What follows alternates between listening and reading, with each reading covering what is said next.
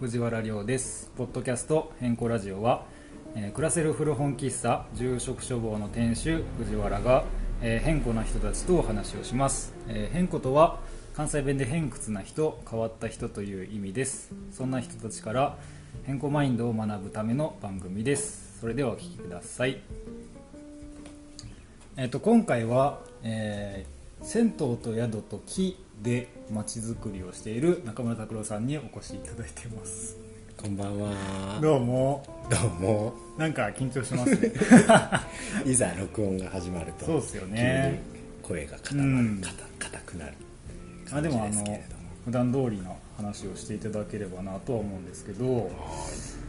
なんやろな、結構ここ1年とか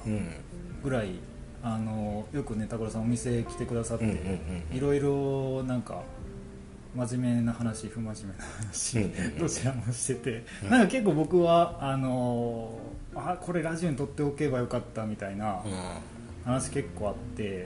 そうずっと出てもらいたいなと思いつつ、なかなかね、どういうトピックで話をしていけばいいかとか、どういうタイミングで出てもらおうかみたいなことを結構伺ってはいたんですけど、なんか今回お互いのタイミングがビタッときたみたいな感じで、ちょっとお話を伺いたいなと思っております。ありがとうございます、はい、よく住職処方には仕事をサボっている時に来る。大体サボってますよね、宿で山越恭平君がいることを置いといてあ、これ恭平さんも聞いてますからね。聞いてますからね、ヘビーリスナーの人、この場を借りて謝罪もし上げます。謝罪会見早ないですか一瞬やん。いやでもなんかね、つかの間のひとときをここで過ごすのはそうですね、ありがたい限りでございます。いやいや、こちらこそそういう使い方をね、してもらえる場所として結構認知はされてきたかなという気がするんで、ぜひね、皆さんゆっくりしていただければとは思うんですけど、多分知らない人とかも、ラジオ聞いてる中には拓郎さんがどういう人とか、何をしてる人みたいなことを知らない人も多分多いと思うんで、なんとなくこう自己紹介がてら今何をしてるかとか、どういうことをされてるかっていうのを、こうざっくり説明してもらっても大丈夫ですか。はい、ありがとうございます。中村拓郎と申します、僕は生まれも育ちも高山で、実家は銭湯をやってます、高山市の陣屋近くに、ユートピアっていう銭湯があるんですけれども、ユートピア稲荷湯かな、そこの4代目として、末っ子長男として生まれたんですが、いろいろあって18年くらい高山離れていて、でそこから5年前に U ターンをして、で5年前なんですね、5年半かな、でそこから2018年の2月にカップオブティーっていう宿を始め、ゲストハウスですね、で2号店のカップオブティーアンサンブルっていうのも2021年に始めて、で実家の銭湯と合わせて3つを行ったり来たりしている。なるほど。そんな感じですね、で仕事の合間、特にこうチェックイン前の午後2時から3時の間にこうどこかサボる隙間を見つけて住職処方に来ると2時3時がじゃあコアタイムですね。そうですね、サボりのコアタイムですね。なるほど、そっか。カップオブティー1号店は2018年2月なんですね。なので先日5周年記念でしたね。あ、そうなんですね。あっという間でしたけどね。ありがとうございます。僕もそうだから来たのが、高山に来たのが2018年の5月なので、2018年、そうああ、じゃあもう本当にその春って感じだね。そう、最初はタウンにいたんだっけな。あ、そうですゲストハウス。そうやったね、そっからやろうね。そうです、懐かしいですね。当時はね、阿部ちゃんもいたりとか、恭平君は J-HOPPER だったりして、だいぶなんか勢力図違いましたよね。なんかこう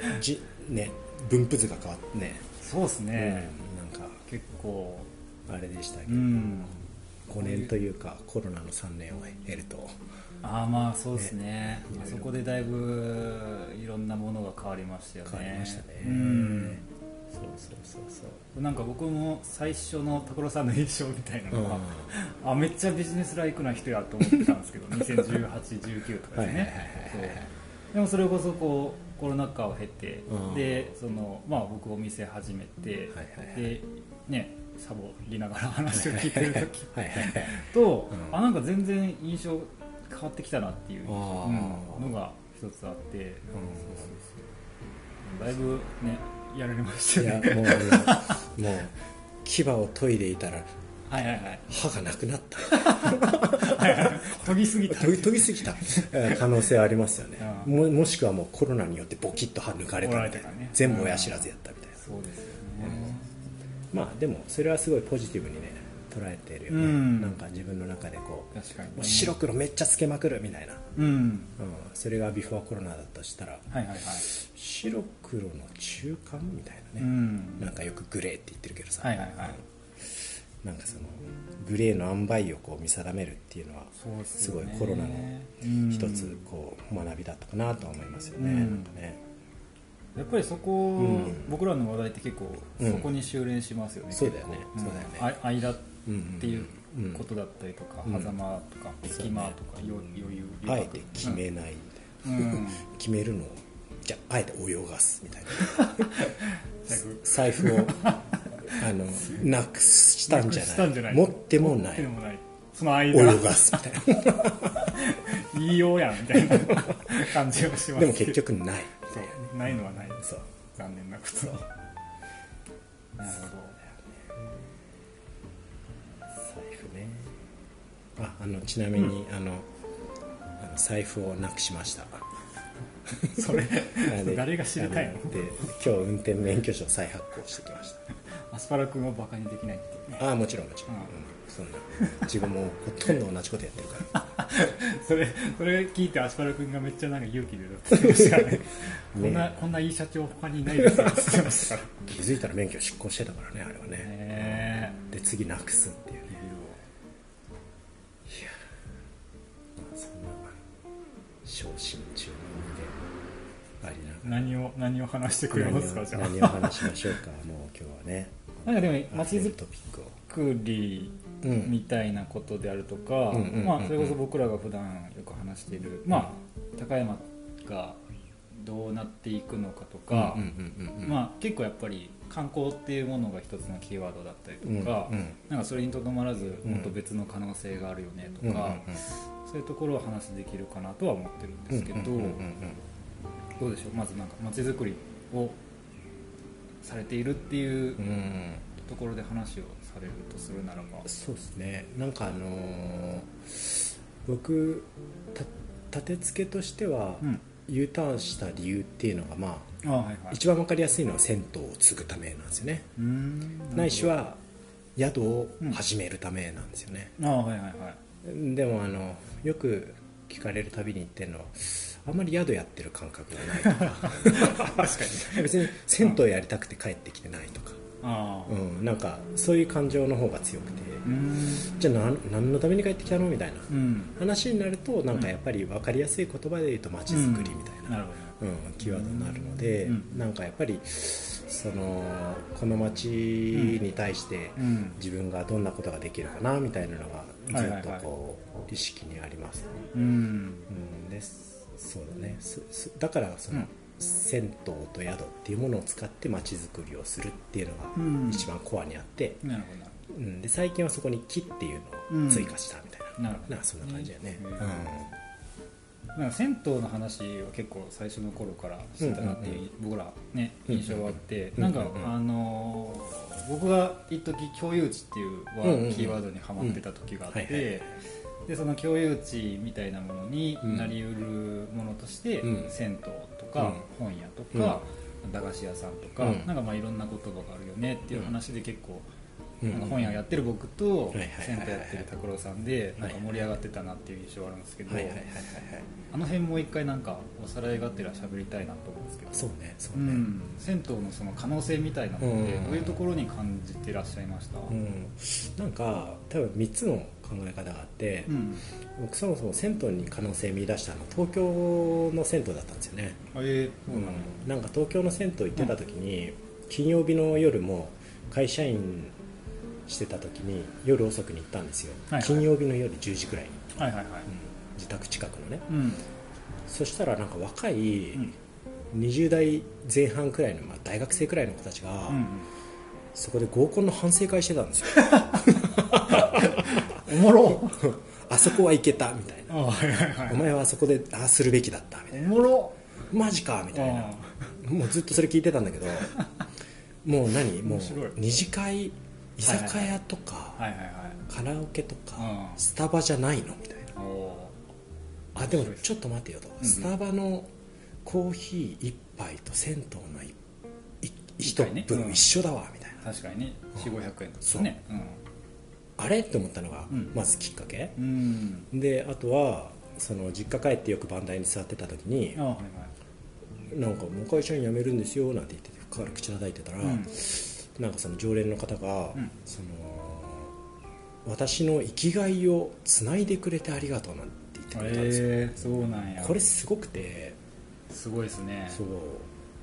何これみたいな、うん、なんかもう老若男女問わず、うん、いやそうですね、まあ、共有地というかサードプレイスというのか分かんないんだけど、うん、誰かしらにとって必要となりうる場所なんじゃんみたいなのが一つ目、うん、そうなんですよね、うん、であとはその、うん、ライフスタイルにおいても、うん、その例えばあの共働きのカップルとかだと、うん、まあ、僕らあの当時の東京にいた時の僕と奥さんとか、はいは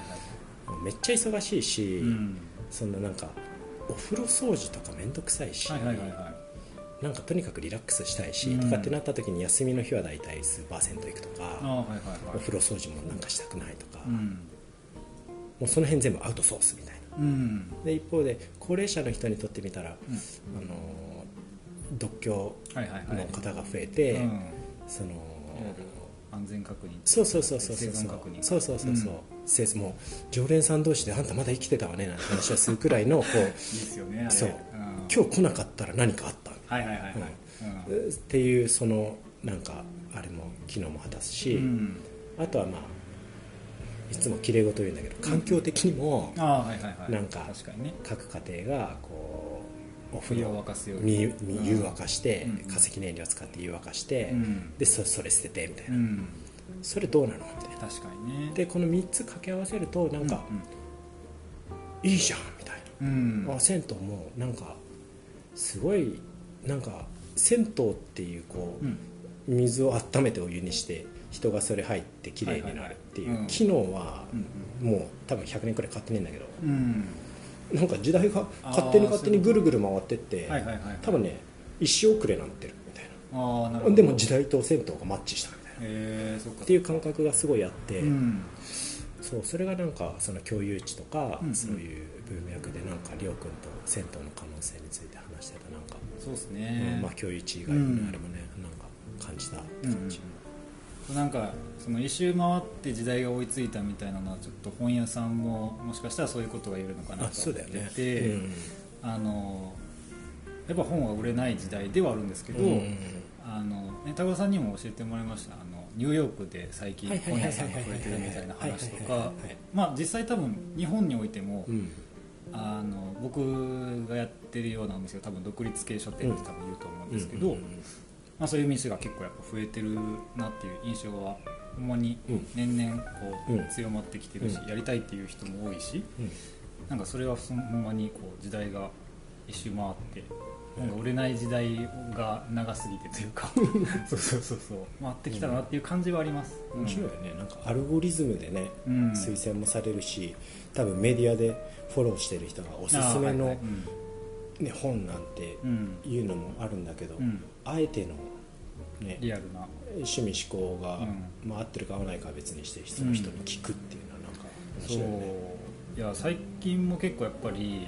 選書サービス、うん、メニューに書いてあるんですよ、うん、コーヒーとか、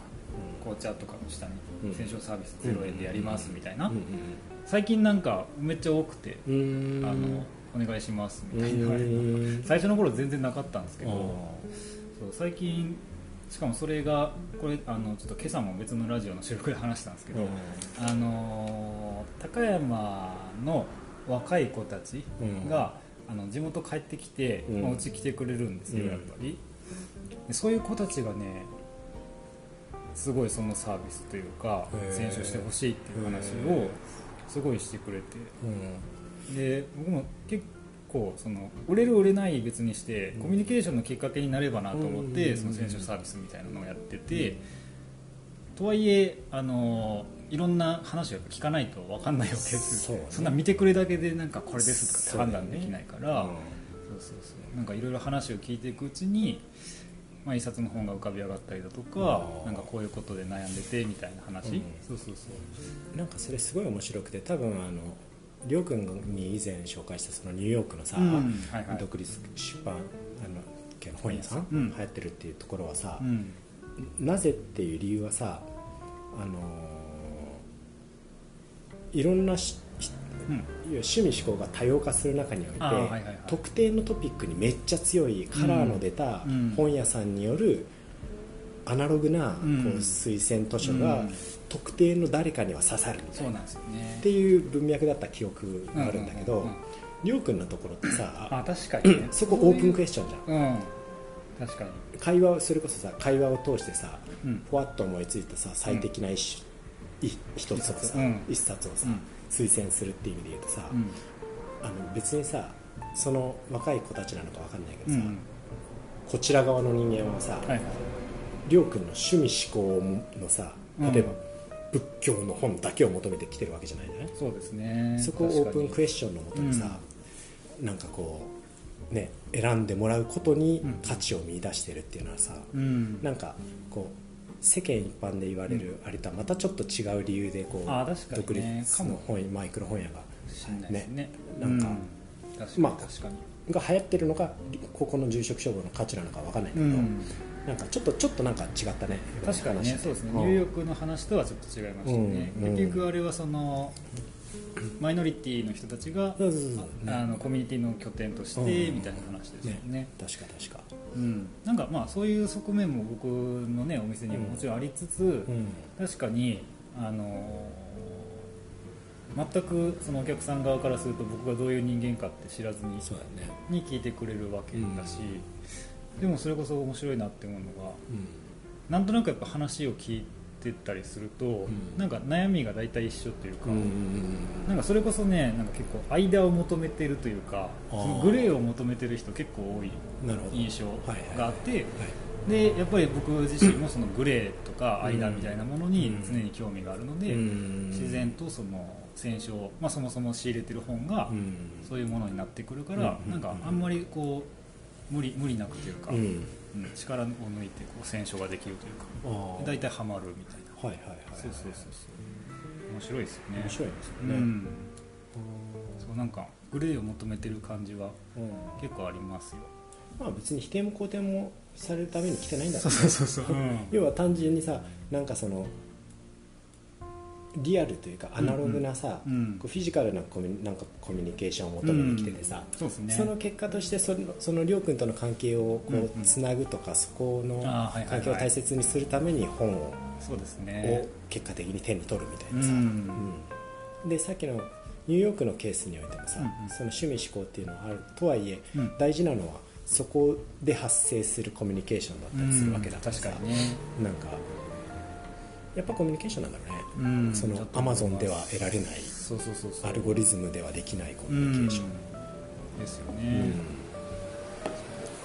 うん、だいぶなんか銭湯と別のところによくない飛んできた気がしますけどユートピアになるよぜひご利用くださいそう電波を借りてあそうアスパラ君もいますモズクちゃんもいますみたいなあれでしょコープ吹きだまりでしょ高山中の、はい、名物人たちがね素晴らしいですよ彼は、うん、案内してくれてるっていうね本当に最高ですよ、うん、彼は本当にようなんか集まったなって思いますよ、うん、あのメンツがあのメンツすごいよね、うん、あのメンツを束ねてる拓郎さんが僕一番尊敬して全然束ねてないけどね確かにねでもね束ねようとしてない毎回シフト表作り忘れるし、うん、なんか最近アスパラ君がシフト作ってるんでしょ、うん、なんか違うよモズクちゃんとアスパラ君で調整してるって言ったんですよ。あそうだよ、うん、そこはそうなんかもうモズクちゃんとアスパラ君に、うんうん、のなんかシフトは僕を返すんじゃなくて、うん、2人が直接やった方が早いとそんな仲介に何の価値もない中抜きには何の価値もない、はい、であるならば面白いですね、直接つながろうみたいな。いや、そう結構やっぱり、うん、アスパラク、このラジオ聞いてる人の中で、うん、アスパラクに会いたいとか、うん、男ちゃんに会いたいみたいなので結構多くて、うんうん、ぜひね、あ、番台に座ってそういった意味ではですね、引き続きコマーシャルすると土曜日以外の8時以降はどちらかがいらっしゃいますので、土曜日以外の8時以降、はい、特にもずくちゃん発生率は多分そのあたりは高いので。あ、そうなんや、もずくちゃん出現アラートが、はい、出現アラートを鳴り響くためには、うん、響かせるためには、うん、土曜日以外の8時以降いい、ね、特にお客さんが減る時間帯でございますので。あ、そうなんですね、うん、暗くなると人は出ないっていうね。あ、そうなんや、まあ、結構やっぱシニアはね、そうかそうか、そうそうそう、面白い。ちゃっかりコマーシャルするっていうね。いやいや、すいません、大事ですね、本当にすいません。なんかじゃあ次ちょっと宿とか、うんうんうん、まあ、宿イコール観光とかにはなるんかなっていう気もするんですけど、うんうんうんうん、なんかその辺の話をしたくて、うんうんうん、なんやろ、まあ、多分それこそ観光とか宿っていうものが一番こうコロナ禍を経て変わった部分だとは思うんですけど、うん、コロナ前と後でなんか何が変わったとか、うん、そもそも最初宿っていうのをやり始めたいと思ったきっかけとかからちょっと話してもらえると嬉しいんですけど、うんうん、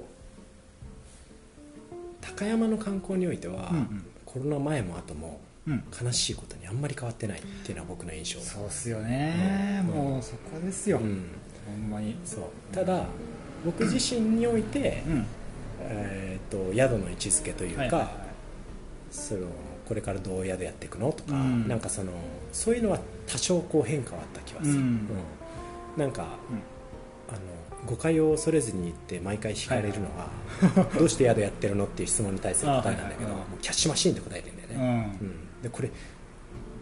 ゲストハウス好きな方々にとっては、うん、もうドン引きする回答でも最低だなみたいな、はいはいはい、苦笑いしか返ってこないんですけど、うんうん、でもやっぱりそこは捨てちゃいけないところだと思っていて、うん、そうですよね、観光産業、うん、特に宿泊施設っていうのはうん、地域外から地域にお金を引っ張ってくる大切な機能を果たすべきだと思ってたんだよね、うん、でこれはビフォーコロナもコロナ、うんうん、アフターコロナにおいても全然変わらなくて、うんうん、そうそこはもうすごい強く思ってると、うん、で地域の人間である自分はその機能を果たさなきゃいけないみたいな、はいはいはい、だから宿をキャッシュマシンとして機能させるために頑張んなきゃいけないっていう思いはずっとありますと、うんうん、じゃあビフォーコロナとアフターコロナで何が変わったかっていうと、うん、やっぱりビフォーコロナはもう、うん、もっと稼げもっと稼げみたいな、うん、もう稼働率、うんうん、どんどん上げて、そうそう、もう売り上げ上げてこうぜ、白黒みたいな、うんうんうん、だからそんな感じだったんだよね、うん、だからそこがあれですね、僕がこうビジネスライクだと感じてたんですね、多分そうだよね、うんうん、でも、うん、今はどちらかというと、うん、そこにあんまり関心がなくなっていっていったら経営者として失格なんだけど、うん、そこは大事にしつつ、うんうん、じゃあそれ使って何するのみたいな。そうですね、うん、次の段階っていうか、そう、そのお金使って何するのとか、うん、結局は観光業なんてものは、うん、この地域に人が来てお金を落としてもらってなんぼの社会の、産業なので、うんうん、じゃあそういう人が来たくなるとか、はいはい、人が住みたくなるとか、うん、延長するとね、うんうん、ないしはもうお金を落としてもらう、うん、痛くなる街って何なんだろうとか、うんうん、てかそもそも幸せこのなんだろうな、街に暮らす人が幸せになるためにはどうしたらいいのみたいな、うん、そこで果たせる宿の役割って何みたいなことを考え出してたのがなんか、うんうん、もうこの3年みたいな。なるほどなるほどそうで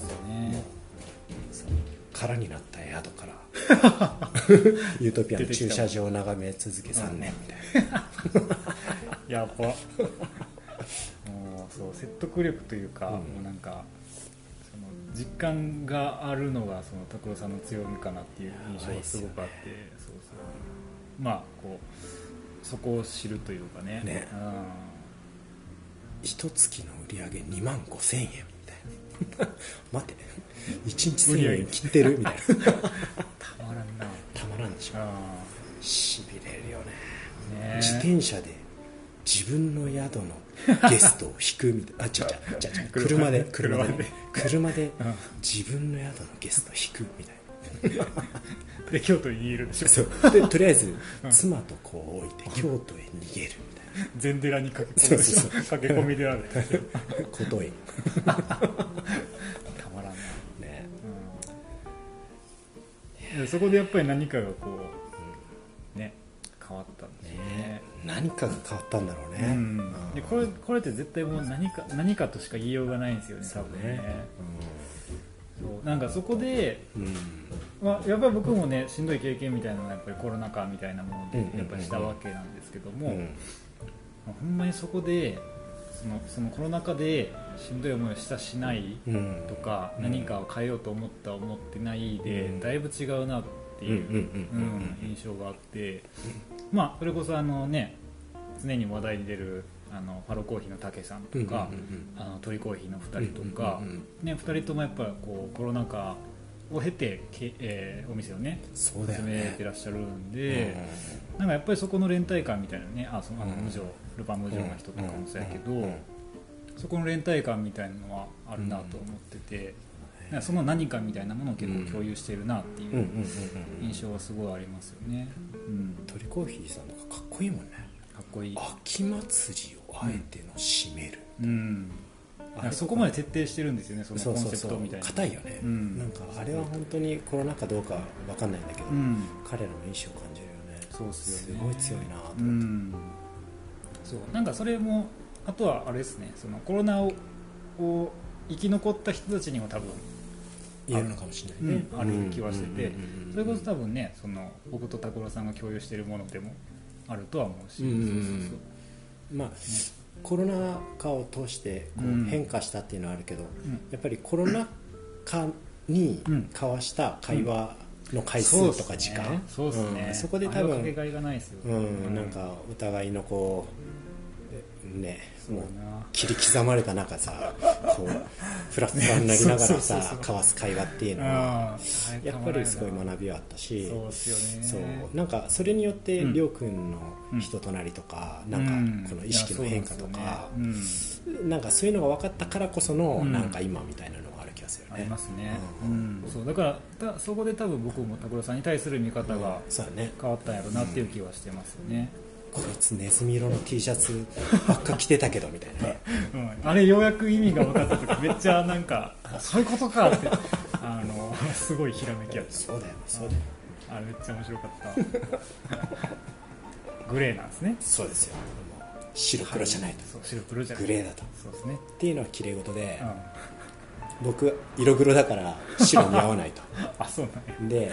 黒い T シャツを着ると、うんうん、なんかデザイナーの人とかって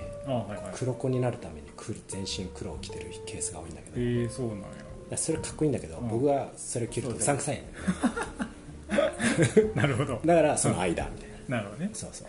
色黒を隠しつつ、うん、なれないデザイナーにはならないと、その間を見る、間をね、うん、いやその間ってすごくキーワードで、やっぱり仏教の中でも、うん、お釈迦さんが目指したところがやっぱり中道、うん、真ん中の道なんですよね、うんうんうん、その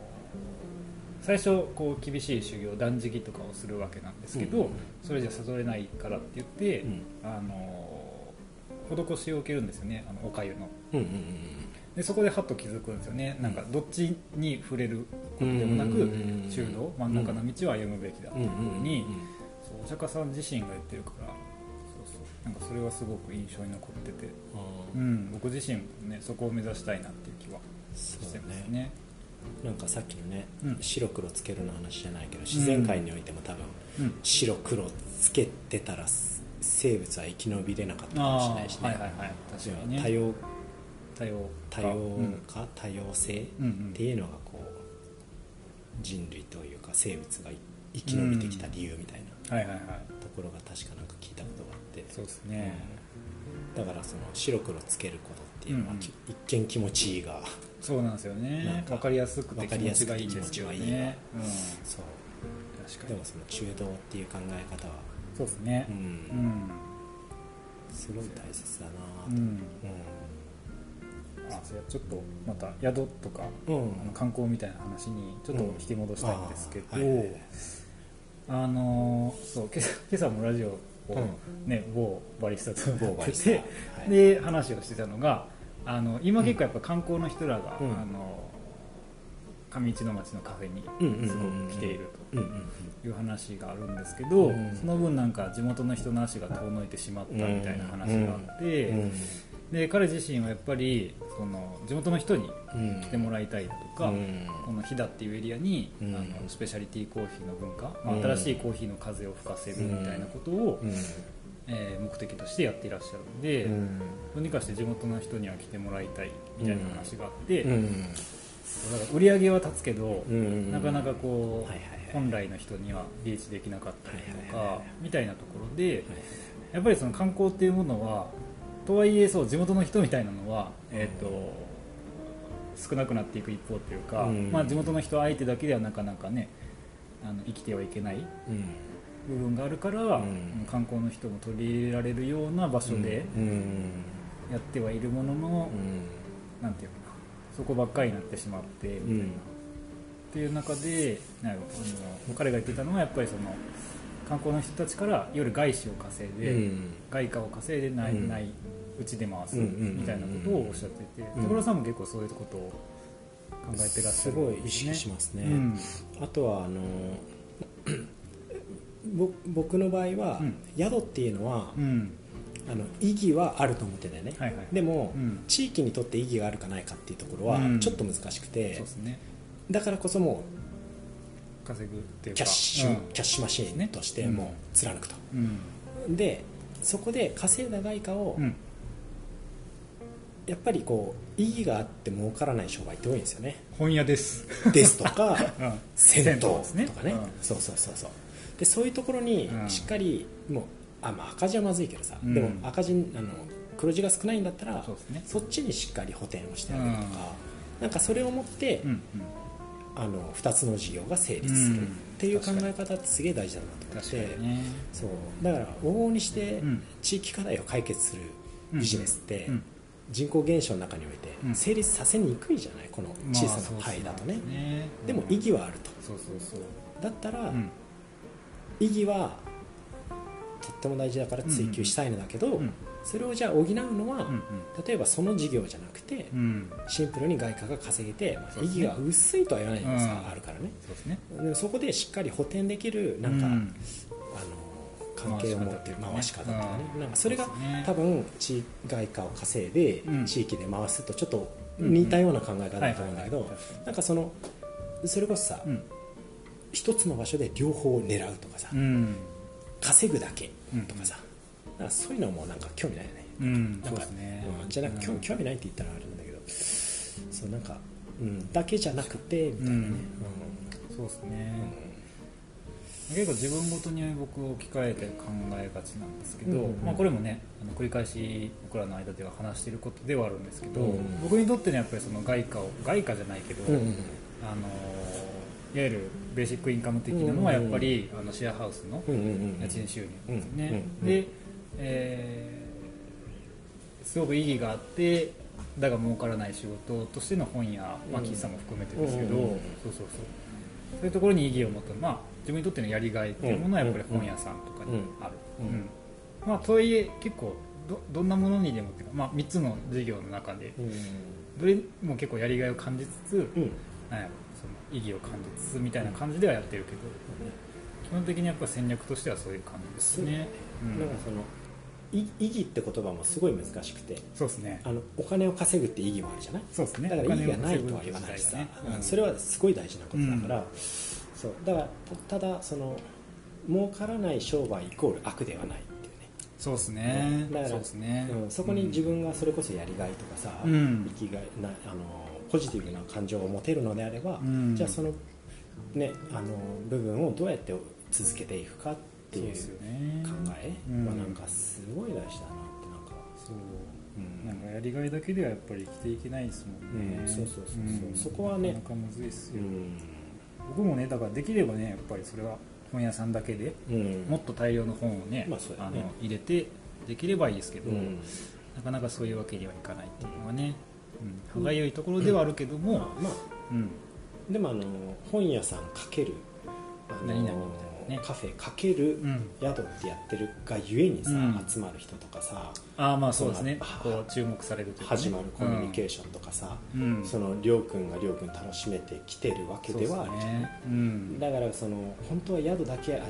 当は本屋だけやりたいんですけどねっていうのは多分違って、うん、そうなった瞬間にあ確かにね、なんかないもん、うん、失ったものを欲しい、はいはいはい、あそうですね、やっぱ、うん、ちょっとコーヒー始めましたダサいですね、あそうでちょっとツイッターで今夜ベッド空いてますみたいなことをつぶやき始めるね多分、うん、確かに確かに、うん、そうなんですよね。だからそこもさなんかあえてさ、うん、カフェと宿は違うから、うん、やっぱり本屋で俺はとんがりますっていうのもまた違って、うん、 それこそその3つがあって、うん、なんかうまいことそれこそなんか3つが混ざり合ったその色を楽しんでもらいたいとかね、それが自分であるみたいなのがさ、うん、自己肯定さするのがさ、そうですね、多分大事で、うん、なんかうちの例でいうと、うん、山越恭平君なんて結構いい例で、あ、はいはいはい、僕彼にはずっと、うん、宿はベーシックインカムだからみたいな、うん、こと言って、はいはいはい、でそのベーシックインカムはなんとか頑張ると、うん、でもやっぱり恭平君のやるべきことってかやりたいことが、うん、例えばネイチャーガイドであるならば、うん、はいはい、そこは応援するし、うん、そこは頑張ってみたいな、うん、そうですね、でそこで、ね、お金どんだけ作ったらそれは彼の所得を増やすことになるし、うん、山越恭平が山越恭平たらしめる、そうですね、アイデンティティ、ね、アイデンティティになるから、うん、なんかカップオブティーの名刺をあえて作らないんだよね。あ、そうなんですね。作ってない。へえ、そっか。なるほど。恭平君はもうトランクツリーの名刺を会う人旅に流すみたいな。へえ、そうなんや。だって宿のスタッフって何者でもないから。確かにね。そうなんですよね。人はさ、あ、スタッフさんですか、チーンって感じで見るから、うん、結構厳しいんだけど、それは。そうですね。そうそうそう。だからなんか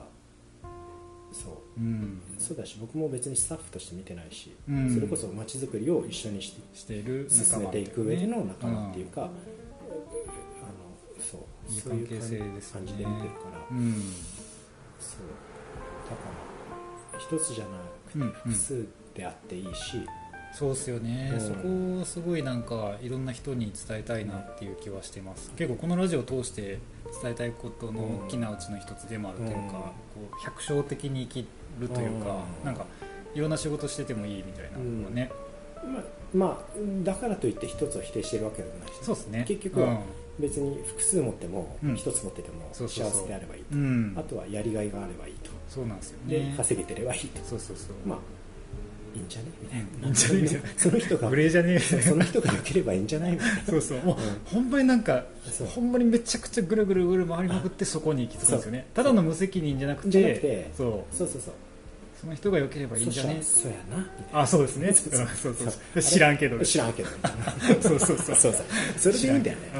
ん、いやほんまそうなんですよね。でもそれって相手をリスペクトしてることにつながるし、そうですね、うん、そう、別に自分は自分やし相手は相手やし、そうそう、幸せだったらいいじゃないみたいな、うん、そんな気はあるよね、そう。実は知らんけどとそしゃそやぞでつながってたっていうね、マインドセットとしては非常にこう似通ったものが相手をリスペクトした上で出てくるのか、ね、うん、投げてるだけそうそうそうそう、ただの責任放棄なのかの違いっていうそうそうそう、まあ、それこそ知らんけどね、そうですね、知らんけどね、そうだよね、うん、そうそう、だから外貨を稼いで地域で回すっていうのはすごいこう、うん、大事だなってすごい思う。そうですね、うん、なんかちょっと次のトピックに移りたいなと思うんですけど、最近結構拓郎さんがよくおっしゃっているのが、うん、その銭湯と宿だけじゃなくて、うんうんうんうん、木っていうものを、うん、軸とした街づくりみたいなことを結構いろんなところでおっしゃってると思うんですけど、うんうんうん、なんで木っていうものが出てきたとか、うん、どういうものをこう具体的にされていきたいとか、そうですね、なんかまず一番最初にその街づくりってなんだろうってずっと考えてた結果、一つたどり着いた答えがあって、僕なりのそれが街づくりって経済、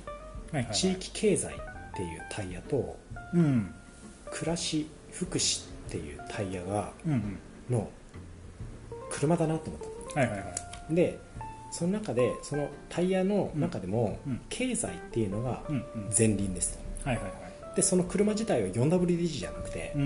前輪駆動だなと思った、うん、つまり地域経済がすごい強いからこそ、うん、後輪の暮らし福祉っていうところが充実していく回り始めると、うん、っていう関係性がうまく成り立ってる街づくりっていうのがなんか理想だなと思ったの、うんうん、でそうなった時に、うん、5年間こう観光として従事者としてこう観光を見ていった結果、うん、なんかいわゆる今の高山の観光産業をこうずっとこのまま観光地高山っつって売っていくことが果たしてこの前輪としての機能を果たし続けるのでは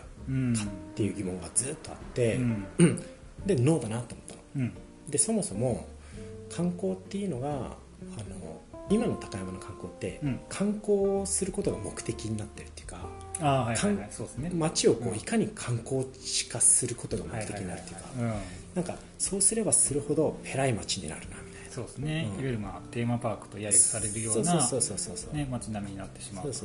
本当にコロナ禍を経てもなお変わらなかったんだけど、ね、その地域外資本がどんどん入ってくるし、うん、さら地はホテルになるし、うん、でなんか人々は永遠と私立外をし続けるみたいな、うん、そうですよね。そこで生まれたお金はなぜか全部地域外へ流れるみたいな、ね、そうだからそのもっともっともっと人を呼んで、うん、もっと観光で盛り上げていこうぜっていう、うん、それが目的になっちゃうと、うん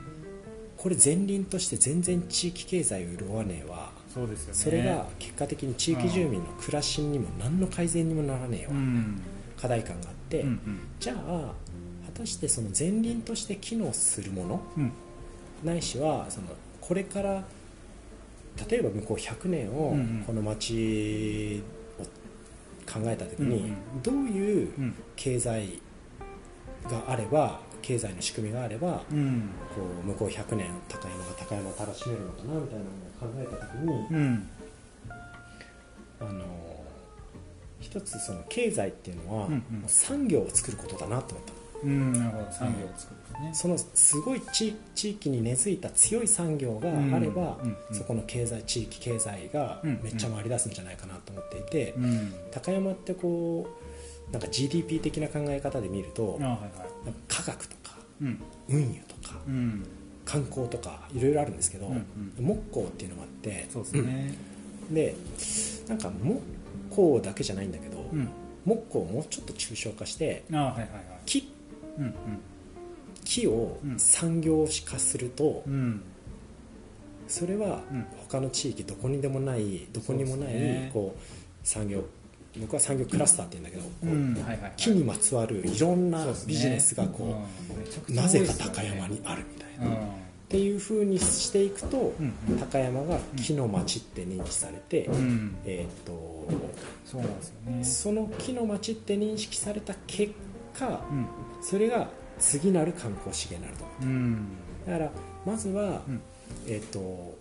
この木の町づくりっていうのを、うん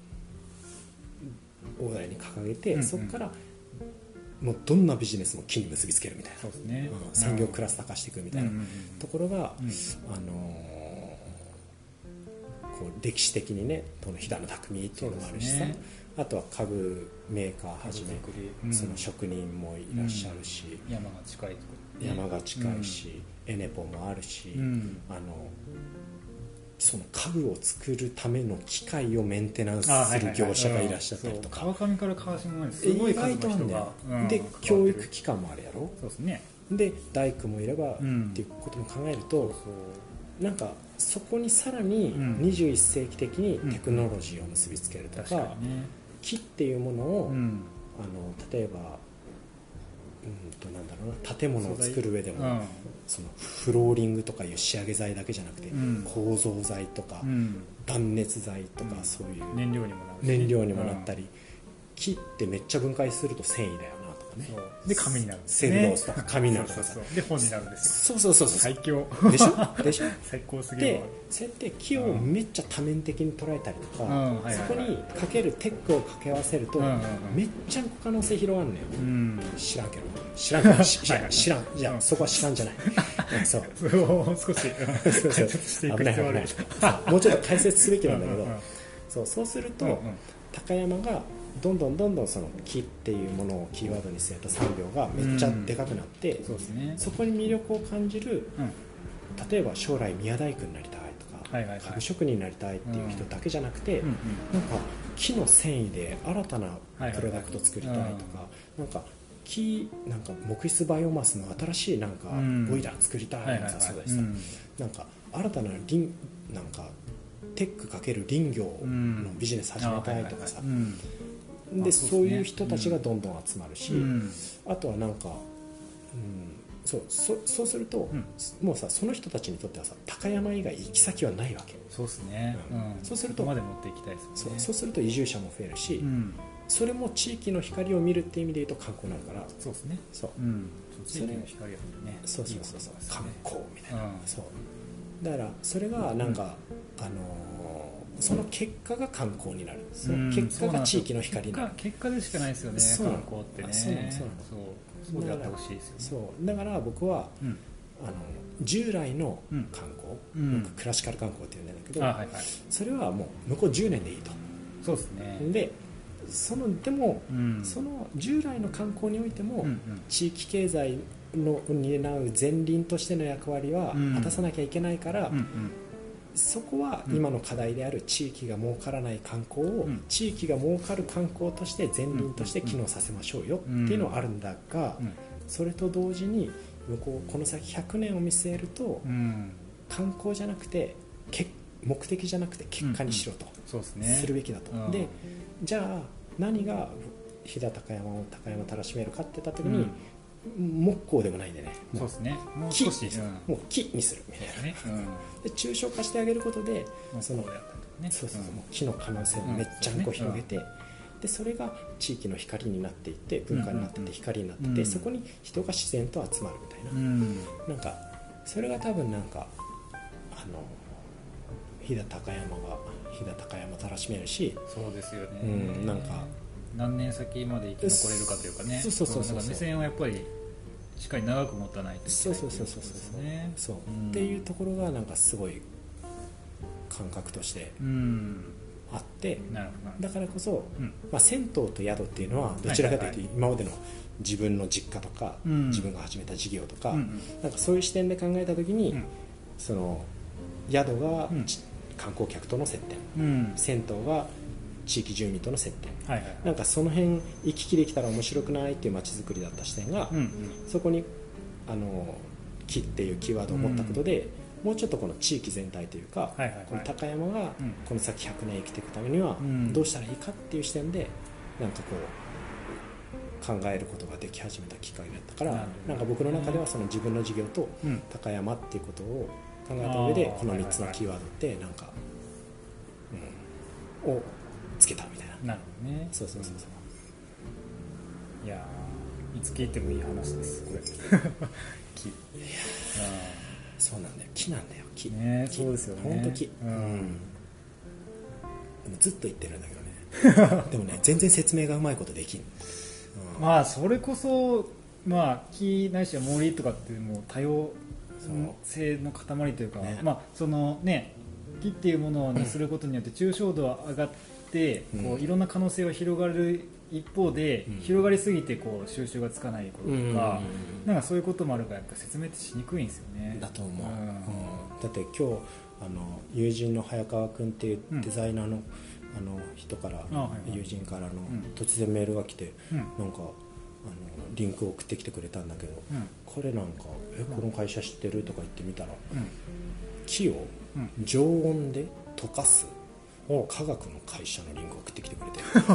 何これみたいなおもろ意味わからんみたいなでもさこれ木なんだよね。あなるほどね。でそうでこういう素材開発とか、うん、そういう技術開発とかも、うん、すごいこう産業クラスターとしていいんじゃないみたいな話をちょうどしてて、はいはいはい、これも木だよなとか、うん、一方で